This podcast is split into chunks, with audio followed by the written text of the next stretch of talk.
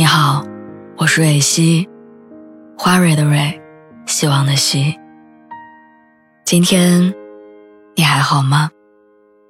你可以在微信公众号和微博中搜索蕊希，每天晚上我都会用一段声音陪你入睡。听完今天的故事，祝你晚安，做个好梦。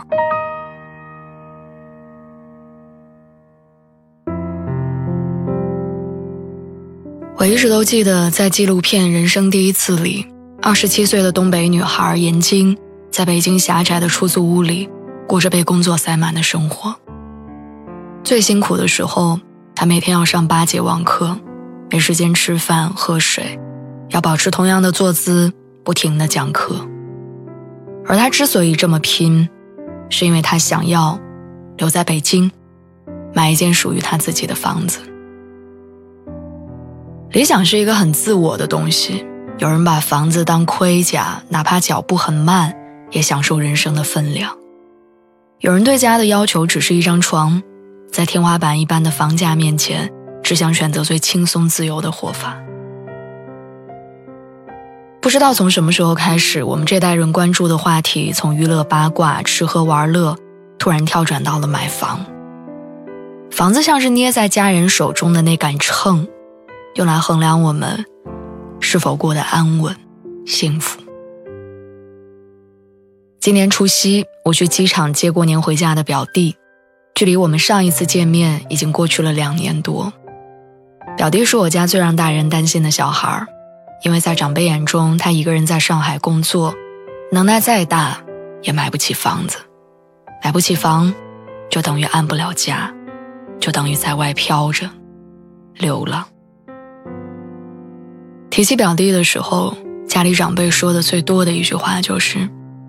这孩子要是能听话，回家就好了。我弟一直在试图用过万的薪水和眼见的发展空间来换取家人的信任跟心安，但在长辈眼中，房子才是人生坦途的前提条件。我弟曾经悄悄问过我，为什么大人总是不肯相信即使买不起房，我在外面也能过得很好。我想起大学刚毕业时候的样子，那时候我满心热血，不管不顾，决心要留在离家几千公里的地方生活。然后那几年我一直在频繁的搬家当中度过，我睡过只能放下一张床的胶囊空间，住过一下雨就漏水的老房子，和几个女孩合租过一个有天台的七楼，也在一个只有两栋楼的小区里喂过流浪猫。几年间我妈来看过我几次，每次她来之前，我都仔细地收拾我的出租屋，尽量让它看起来比平时更规整大气。可是每一次她看到我住的地方都抹着眼泪，让我跟她回家乡生活。二十岁出头的我何尝不想就地扎根？我做梦都想在那个城市买一间属于自己的房子，可是那却是我踮起脚仰着头恐怕也无法实现的梦。可是即使买不起房子，我二十几岁的人生也并没有留下什么遗憾。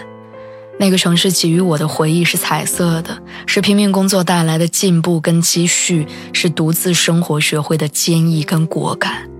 是我如今在三十岁的时候仍然感激与不后悔的选择。我有一个关系很好的在北京工作十多年的朋友，我看着他从五环外把房子一点一点地租进了三环，我看着他从黑黢黢的老楼房搬进了窗明几净的公寓，我看着他从独身一人到养了一只叫豆沙的猫。然后我觉得，房子是不是自己的，可能也没那么重要。